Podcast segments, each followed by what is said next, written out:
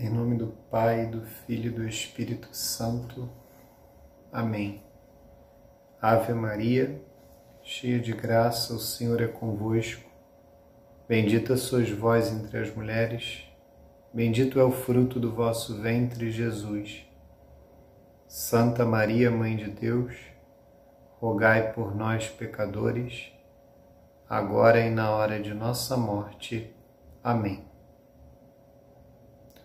Glória ao Pai, e ao Filho, e ao Espírito Santo, assim como era no princípio, agora e sempre, e por todos os séculos dos séculos. Amém. Nossa Senhora, auxílio dos cristãos, consoladora dos aflitos, rogai por nós. São João Bosco, rogai por nós. Santo Agostinho, rogai por nós. Santa Mônica, rogai por nós. Santa Madalena de Nagasaki, rogai por nós. São Pio X, rogai por nós. Em nome do Pai, e do Filho, e do Espírito Santo. Amém. Então, hoje nós teremos a última parte da catequese sobre o segundo mandamento.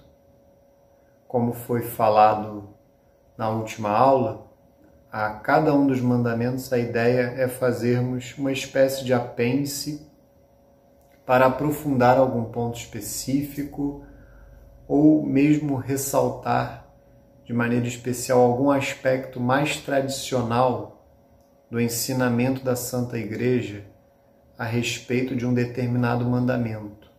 No caso do segundo mandamento, nós aprofundaremos o que a Igreja ensina a respeito do juramento, com base no Catecismo Romano. Na última aula, quando falamos, é, na realidade, na primeira aula sobre o segundo mandamento, nós falamos é, dos diversos modos de louvar a Deus. E o Catecismo Romano ele elencou diversos modos de cumprimento do segundo mandamento. Só que o último destes modos de louvar a Deus é justamente o juramento, que é, não foi proibido por nosso Senhor Jesus Cristo, como erroneamente nós poderíamos pensar a partir de uma leitura é, sem é, a orientação da igreja, sem que a igreja interprete para nós a Sagrada Escritura como deve ser, a leitura pura e simples do Sermão da Montanha poderia nos induzir a esta conclusão.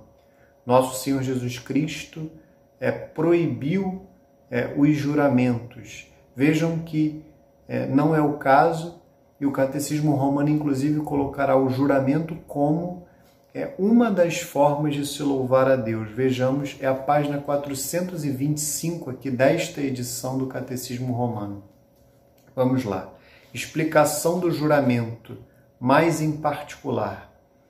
Em quinto lugar, honramos também o nome de Deus quando invocamos a Deus por testemunha, para comprovar uma verdade. É um modo de louvor que muito difere dos precedentes, pois os modos já enumerados são de sua natureza tão bons e desejáveis que nada pode ser mais ditoso e mais apetecível para o homem do que exercer-se dia e noite em sua prática frequente. Bendirei ao Senhor em todo o tempo, dizia Davi, e em minha boca estará sempre o seu louvor. O juramento, porém, ainda que seja bom em si, não é para louvar quando usado frequentemente. Então, é, vejam aqui, o Catecismo Romano ele já faz uma distinção. O juramento ele é um ato, por mais que isso possa nos surpreender, ele é um ato louvável, ele é um ato bom em si, mas ele não deve ser banalizado ele não deve ser feito com frequência em qualquer circunstância e por qualquer razão. E o Catecismo Romano ainda faz essa distinção dos demais modos de louvar a Deus, com esses não há qualquer tipo de restrição. Bem dizer, louvar, adorar, glorificar o santo nome de Deus, é, propagar o santo nome de Deus. Vejam que, com relação a estes atos, não há uma restrição, desde que, evidentemente, haja uma reta intenção, desde que, evidentemente, não sejam palavras vazias, como nós dizíamos nas outras aulas, é, a, a boca falha daquilo que enche o coração. Nesse caso, não há qualquer tipo de restrição de contraindicação. No caso do juramento, não. Ele sim é um ato louvável, sim é um ato bom em si, mas ele não deve ser banalizado.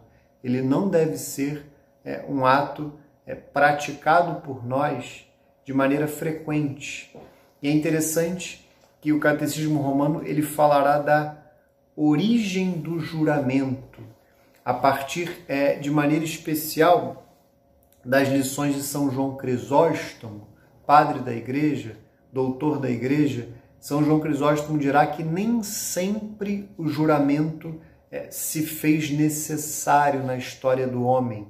Não foi desde o início, mas foi sim quando é, o pecado do homem tomou o mundo inteiro, quando a maldade do homem impregnou o mundo, impregnou a sociedade, a partir desse momento o juramento se fez necessário para comprovar, para demonstrar de maneira absoluta a verdade, a veracidade daquilo que nós falamos. Então, é, observem que a origem histórica do juramento ela é, reside justamente no momento em que nós poderíamos dizer a mentira, o pecado, é, o demônio é o pai da mentira. Então, é a partir do momento em que o pecado impregna o mundo, impregna a sociedade, se mostrou necessária a prática do juramento. E o que é o juramento? Qual é a definição de juramento? Este é o terceiro ponto é, que o Catecismo Romano coloca para nós: noção do juramento. Primeiro é preciso dizer-lhes que jurar nada mais é senão invocar a Deus por testemunha, seja qual for a fórmula e expressão empregada, pois tanto vale dizer Deus é minha testemunha, como dizer juro por Deus. Então, é, nós estamos é, mais habituados é, a, este, a, a, esta palavra, eu juro por Deus. É, é até, eu olho até para minha infância, né, para minha adolescência, eu mesmo tinha este mau hábito e, e notava que outras pessoas da minha convivência também tinham o hábito de, em determinada situação, quando alguém duvidava daquilo que era falado, eu juro por Deus. É evidente que isso é totalmente inadequado, tanto que é, a igreja, em determinado momento da sua história, definiu que alguém só, poder, só poderia prestar um juramento, fazer um juramento a partir dos 14 anos. Vejam que, que não é algo adequado para ser feito por uma criança, por uma pessoa muito jovem, mas infelizmente, é, como nós falamos é, na última aula, o juramento é sim ele é banalizado e esse é um dos grandes problemas. Mas o juramento nada mais é, é a definição do juramento é tomar Deus por testemunha de um ato, de uma palavra. Eu tomo Deus por testemunha e não interessa muito como eu expresso isso. O fato é a intenção de tomar Deus por testemunha, mesmo que eu diga eu juro por Deus, mesmo que eu diga eu tomo Deus por testemunha de forma expressa ou utilize alguma outra fórmula, quando a intenção da pessoa é tomar Deus por testemunha e ela verbaliza isso, o que ela faz é sim um juramento. Esta é a questão. E repito, este é um ato, pela doutrina tradicional da igreja, um ato que não foi proibido por nosso Senhor Jesus Cristo e um ato até louvável, um ato que é bom em si mesmo, mas que deve ser vivido, deve ser feito de acordo com o que ensina a Santa Igreja para que seja algo bom de fato, na prática. Então, a, este apêndice da catequese sobre o segundo mandamento objetiva principalmente para que nós saibamos quais são os critérios, quais são os requisitos que a Santa Igreja coloca para que o juramento seja de fato bom, seja algo virtuoso e não pecaminoso, algo que contrarie, viole, afronte o segundo mandamento. E aí depois de definir o que é o juramento, o catecismo romano ele colocará duas espécies de juramento que de alguma forma se relacionam com aquilo que eu ensinei na última aula a respeito do juramento falso e do perjúrio, mas agora de uma forma positiva. Então, a diferenciação do juramento assertório para o juramento promissório. Vamos ver. Há duas espécies de juramento. O primeiro se chama juramento assertório. Por exemplo, quando sob juramento afirmamos alguma coisa do presente ou do passado, como fez o apóstolo na epístola aos Gálatas. Digo na presença de Deus que não minto. Vejam, aqui é um exemplo de juramento. Vejam que São Paulo utilizou uma fórmula diferente daquelas duas que eu exemplifiquei agora há pouco. Digo na presença de Deus que não minto. Ou seja, quando São Paulo diz na presença de Deus, é evidente que ele invoca Deus como testemunha daquilo que ele diz. É, a veracidade, a verdade do que ele diz é atestada pelo próprio Deus. O segundo se chama promissório, a cuja categoria pertencem também os juramentos cominatórios. Refere-se ao tempo futuro. Consiste em prometermos alguma coisa com absoluta certeza e a garantirmos com um juramento. Desta espécie era o juramento de Davi, que, jurando a sua mulher Bersabé, pelo Senhor seu Deus, prometeu que o filho dela, Salomão, seria o herdeiro do reino e lhe sucederia no trono. Então, é, Davi diz para Betsabeia, né, ou Bersabé, é, há, há, diferenças com relação à, forma de escrever o nome é, desta esposa de Davi, no caso a mãe de Salomão, de que Salomão seria o seu sucessor. E este foi um juramento promissório. Então, o juramento acertório, ele diz respeito a um fato pretérito ou a algo do presente, como fez São Paulo. Na presença de Deus eu digo que não minto. Então, São Paulo se referia a um fato pretérito ou a algo do presente. No caso, quando se faz um juramento promissório, é aquela promessa. Então, para fazer uma relação com a aula passada, o juramento falso, ele é, na realidade, um defeito do juramento acertório, ao passo que o perjúrio é um defeito do juramento promissório. O juramento promissório diz respeito a fatos futuros, a uma promessa de algo que eu cumprirei no futuro. E aí vem, de fato, as condições necessárias para que o juramento seja de fato bom, seja de fato cumprimento, observância do segundo mandamento e não a sua violação. Vamos lá, quais são as condições? E vejam que é muito interessante que o catecismo romano ele fundamenta é, sempre, mas em especial a sua doutrina sobre o juramento, toda ela na Sagrada Escritura, seja com exemplos, mas até a própria doutrina em si.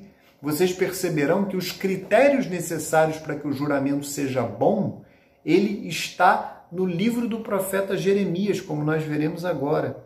Condições para jurar. Para haver juramento, basta invocar a Deus por testemunha. Então ele reitera o que é o juramento. Contudo, para que seja reto e santo, requerem-se muitas outras condições que devem ser cuidadosamente explicadas. Elas foram, como atesta São Jerônimo, brevemente compendiadas pelo profeta Jeremias, quando dizia: Jurarás, vive o Senhor, mas com verdade, com juízo e com justiça. Então, jurarás, vive o Senhor, mas com verdade, com juízo e com justiça. Jeremias capítulo 4, versículo 2. Estes são os três critérios principais: verdade, juízo e justiça. Realmente, com tais palavras, abrangeu o profeta com suma precisão os elementos que constituem toda a perfeição do juramento, a saber, verdade, critério e justiça. Então, é, falemos brevemente de cada um deles. Nós, nós já falamos né, é, de uma forma é, mais breve na, na aula passada. Hoje nós aprofundaremos mais o que é, é jurar com verdade, o que é jurar com critério e o que é jurar com justiça. Então, na aula passada, nós vimos que, de fato, é, quando se fala, por exemplo, de um juramento assertório, ou seja, referente a um fato do passado, a um fato do presente, este juramento, é, este fato que é objeto do juramento, ele evidentemente deve ser verdadeiro.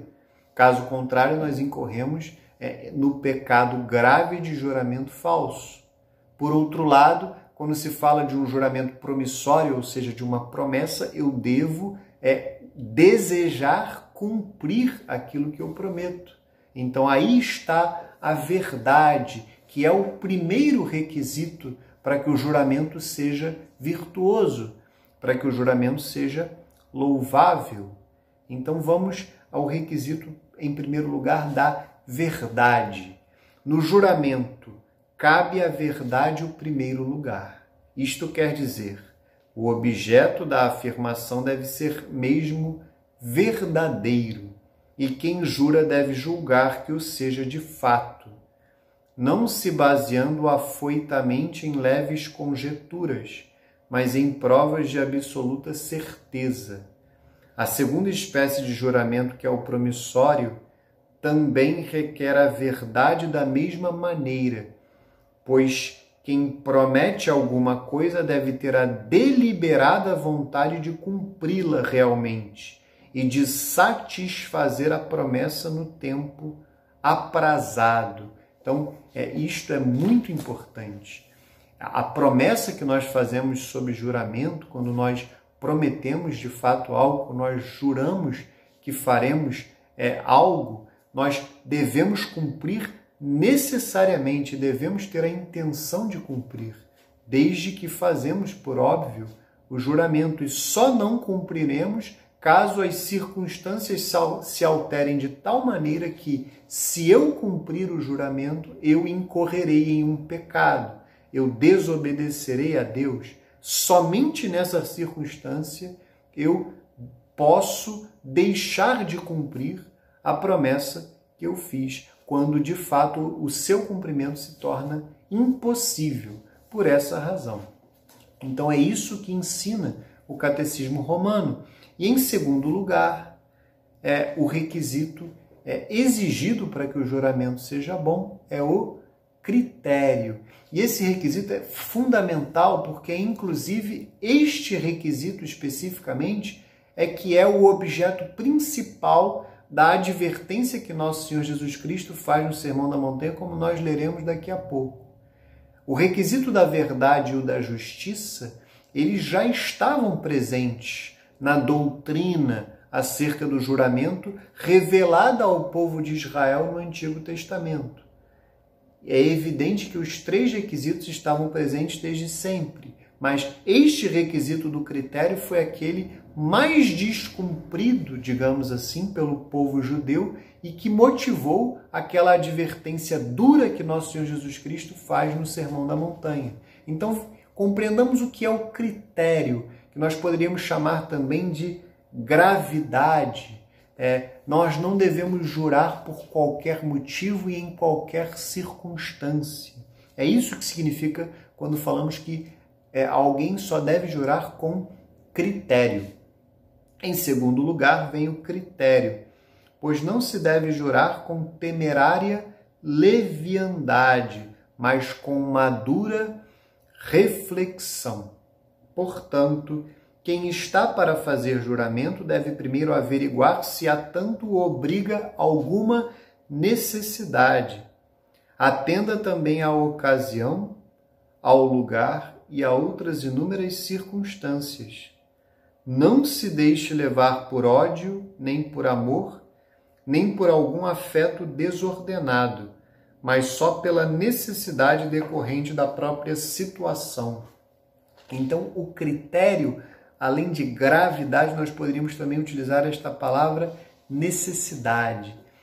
O juramento ele deve ser precedido de uma real necessidade de jurar, não é por qualquer motivo.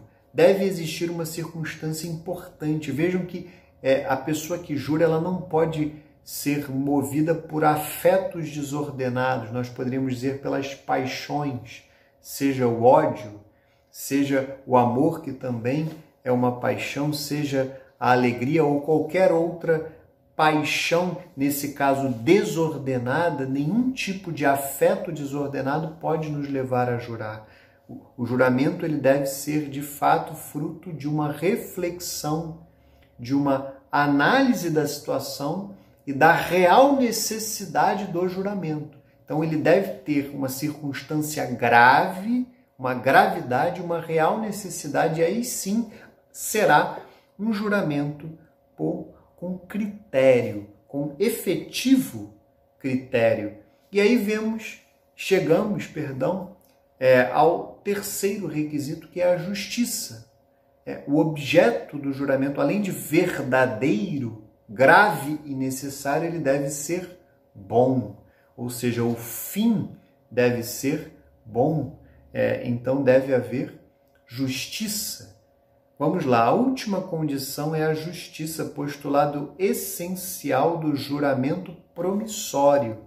Quem promete com juramento alguma coisa injusta ou desonesta, peca pelo fato de jurar a este primeiro pecado, eu falei isso na aula passada, acrescenta outro se vier a cumprir o que prometeu. E aqui o Catecismo Romano ele dá um exemplo, ele dá dois exemplos da Sagrada Escritura, mas um deles é espetacular, que é o exemplo do rei Herodes, que prometeu dar a cabeça de João Batista a Herodíades, ou a filha de Herodíades, que dançava, Salomé dançava diante é, do rei Herodes, ele prometeu dar a ela o que ela lhe pedisse, mesmo que fosse metade do seu reino, orientada pela por sua mãe, né?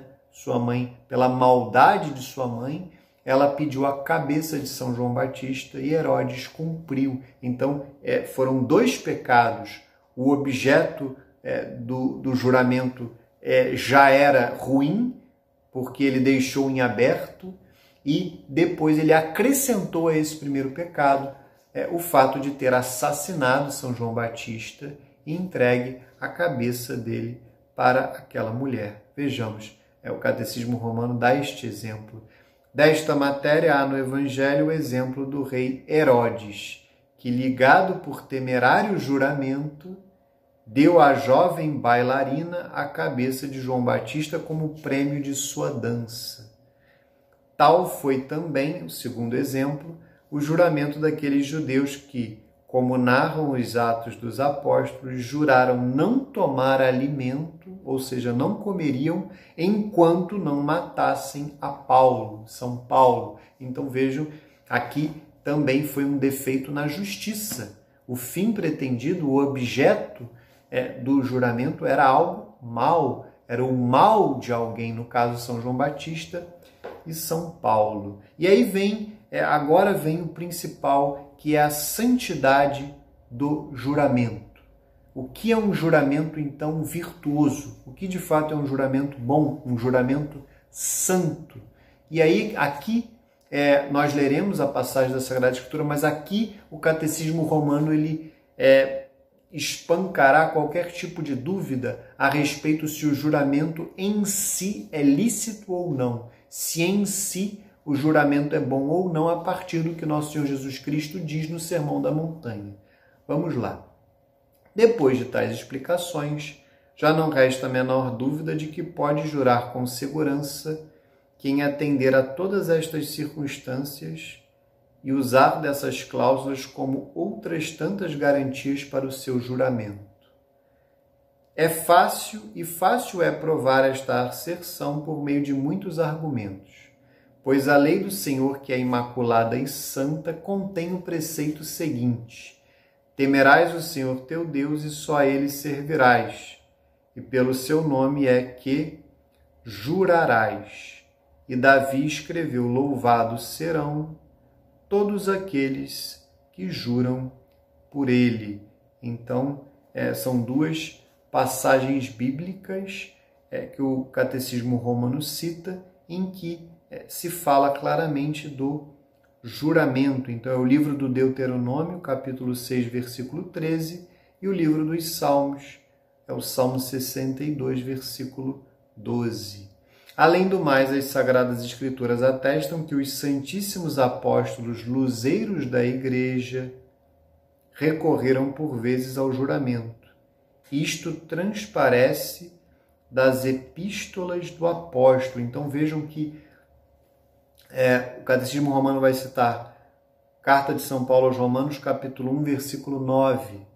Primeira Carta de São Paulo aos Coríntios, capítulo 15, versículo 31 Segunda carta de São Paulo aos Coríntios, capítulo 1, versículo 23. Filipenses 1, versículo 8. 16, capítulo 3, versículo 1.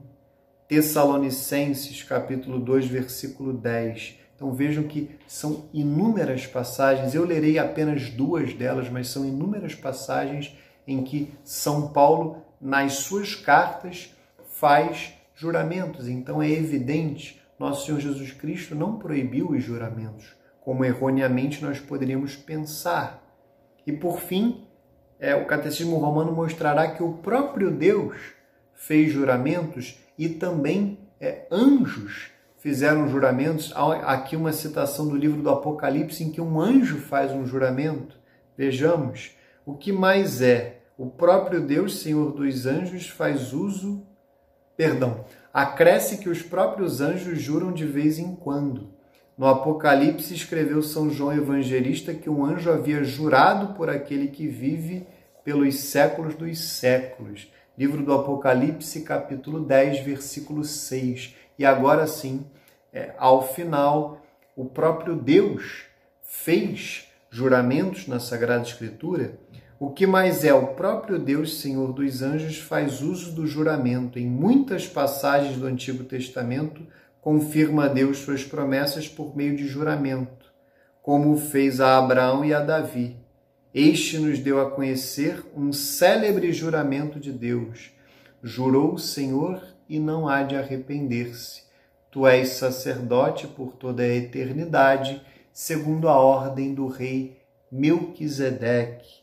Este é o Salmo 109, versículo 4. Inclusive este salmo ele é lido é, todos os domingos na liturgia das horas, nas vésperas, é, nas segundas vésperas, né, do domingo da liturgia das horas. Este Salmo 109 ele é lido. Então vejam que o próprio Deus fez é, juramentos na Sagrada Escritura. Então é, essa é a é a interpretação que a igreja faz das palavras de nosso Senhor Jesus Cristo, que inclusive o Catecismo Romano explicará é, por que nosso Senhor Jesus Cristo ele não proibiu os juramentos. Então vamos ao que nosso Senhor disse.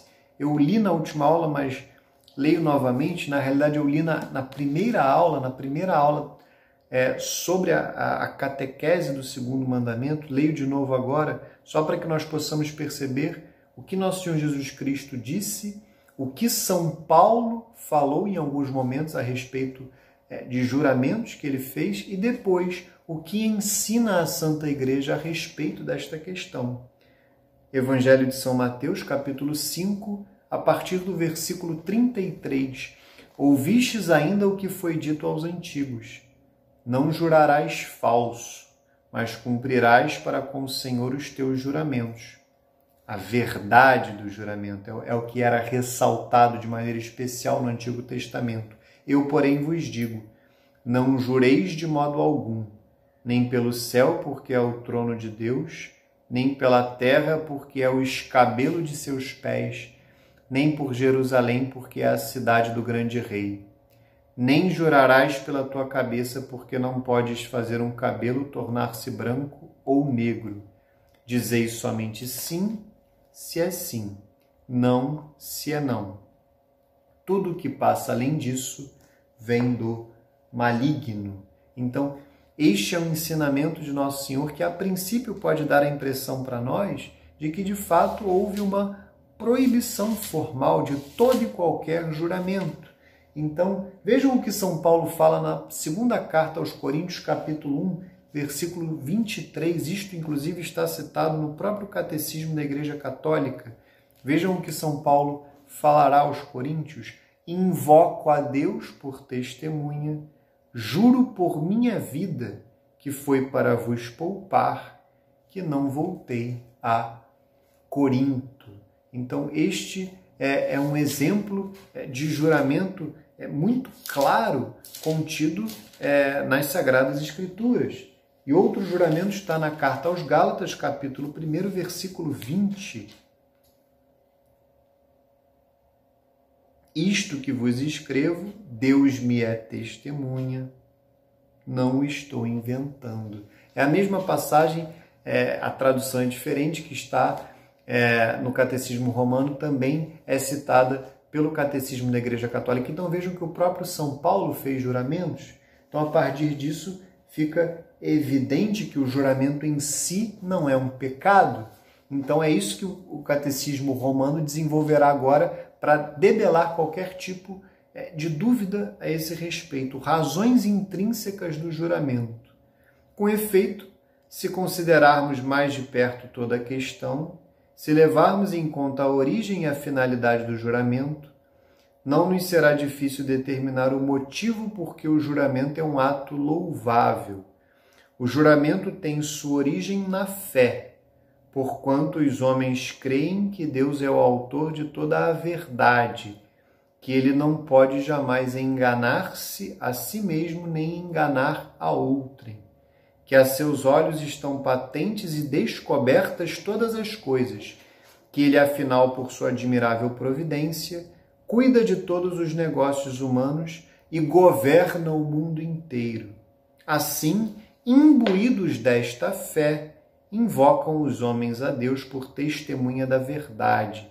E negar-lhe crédito a Deus seria crime e profanação. Então vejam que daqui está a razão intrínseca. O que levaria alguém a, a fazer um juramento? Qual é a razão intrínseca do próprio juramento? É justamente a fé. Se uma pessoa tem fé em Deus e outra toma Deus por testemunha daquilo que fala, esta pessoa que tem fé em Deus deve acreditar.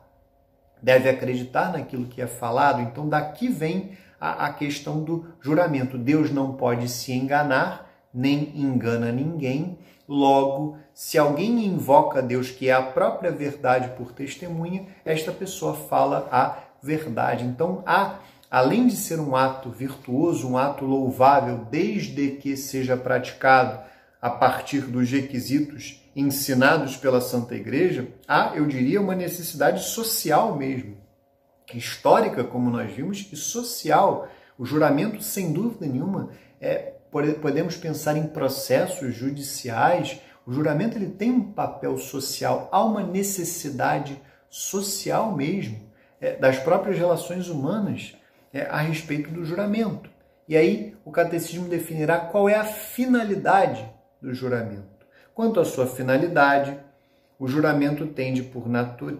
tende por natureza a provar de modo absoluto a justiça e a inocência de alguma pessoa e por termo a litígios e demandas.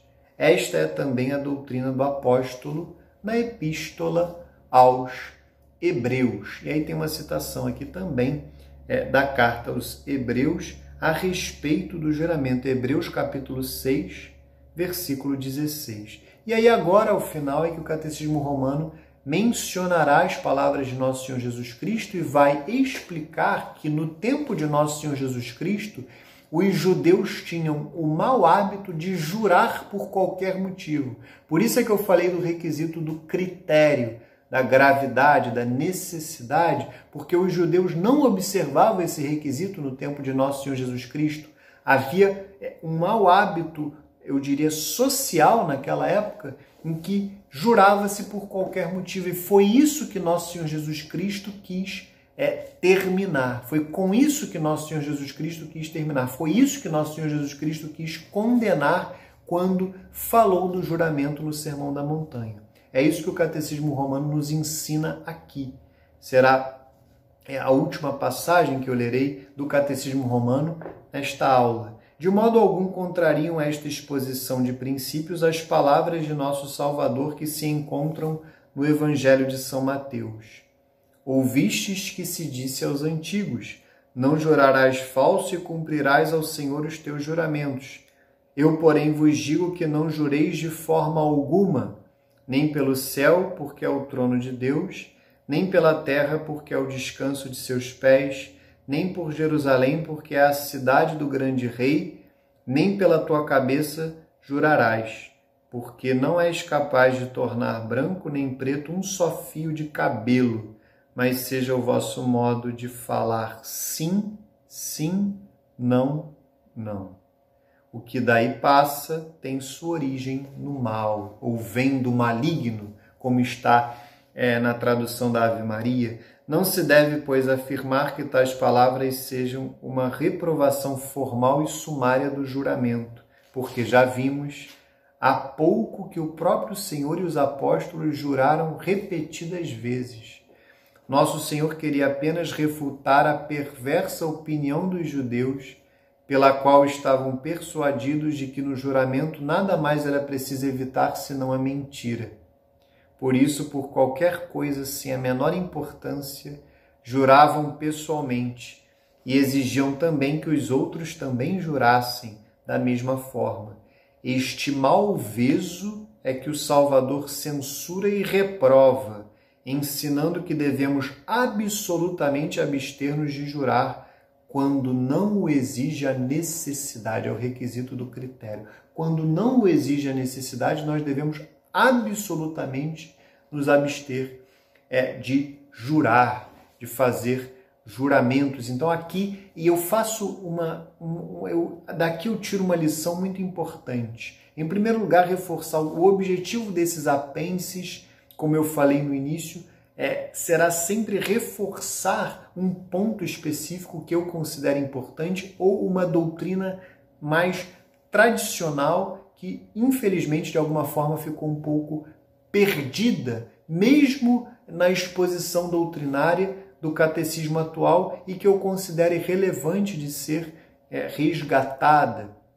Então, por exemplo, no terceiro mandamento, que será o mandamento que nós começaremos a estudar na próxima catequese, é, eu ressaltarei a doutrina tradicional a respeito do descanso no domingo, ou seja, como o fiel católico deve santificar o domingo, que é algo que hoje é, carece de um ensinamento mais claro, é, deveria ser tão claro como está nos catecismos mais tradicionais. Então, a cada mandamento, a ideia é trazermos num apêndice é, um ensinamento e o aprofundarmos. Seja algo relevante, importante, mais sensível, seja um ensinamento tradicional que ficou um pouco esquecido. Então, esse foi o objetivo é, desta aula, desta aula sobre o juramento, nos aprofundarmos sobre a questão do juramento. E eu ressalto, vejam que como é um fiel católico deve se comportar. Se nós lermos a passagem simplesmente e tentarmos interpretá-la de maneira pessoal, indevidamente de maneira pessoal, porque isso é algo que está na heresia do protestantismo e que é condenado pela Santa Igreja Católica, não há interpretação pessoal da Sagrada Escritura, quem interpreta é a Santa Igreja. Se nós lêssemos simplesmente essa passagem do Sermão da Montanha, boa parte de nós, ou quase todos, considerariam que Nosso Senhor proibiu formalmente o juramento. E vejam que, auxiliados pela Santa Igreja, nós compreendemos o que nosso Senhor Jesus Cristo quis ensinar. Porque a Santa Igreja não olha apenas o que nosso Senhor Jesus Cristo falou, concretamente no Sermão da Montanha, mas ela olhará a Sagrada Escritura como um todo, ela olhará o que ensinaram os apóstolos, o que ensinou São Paulo, o anjo no Apocalipse, e a partir daí, iluminada pelo Espírito Santo, a Santa Igreja dirá qual é a doutrina. O que o segundo mandamento exige que nós façamos e proíbe que nós façamos. Então vejam que como é fundamental que a igreja, eu retomo aquela primeira aula desta série de aulas a respeito dos Dez Mandamentos, a igreja é mãe e educadora.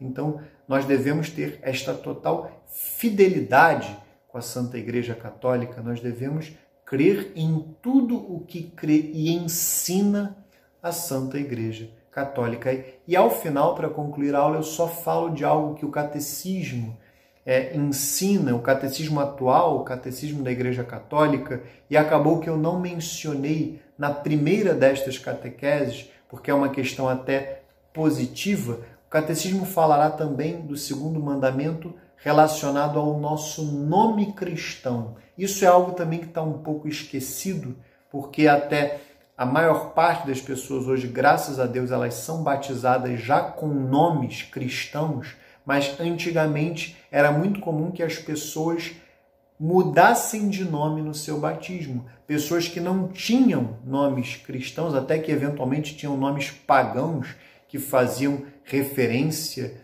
a, a divindades, a falsos deuses, elas mudavam de nome é, no momento do seu batismo e ganhavam um nome cristão. Hoje, até mesmo na ignorância das pessoas, a maior parte, eu diria, das pessoas, em geral, as pessoas colocam nomes cristãos nos seus filhos, nomes que remetam a Nossa Senhora, aos santos.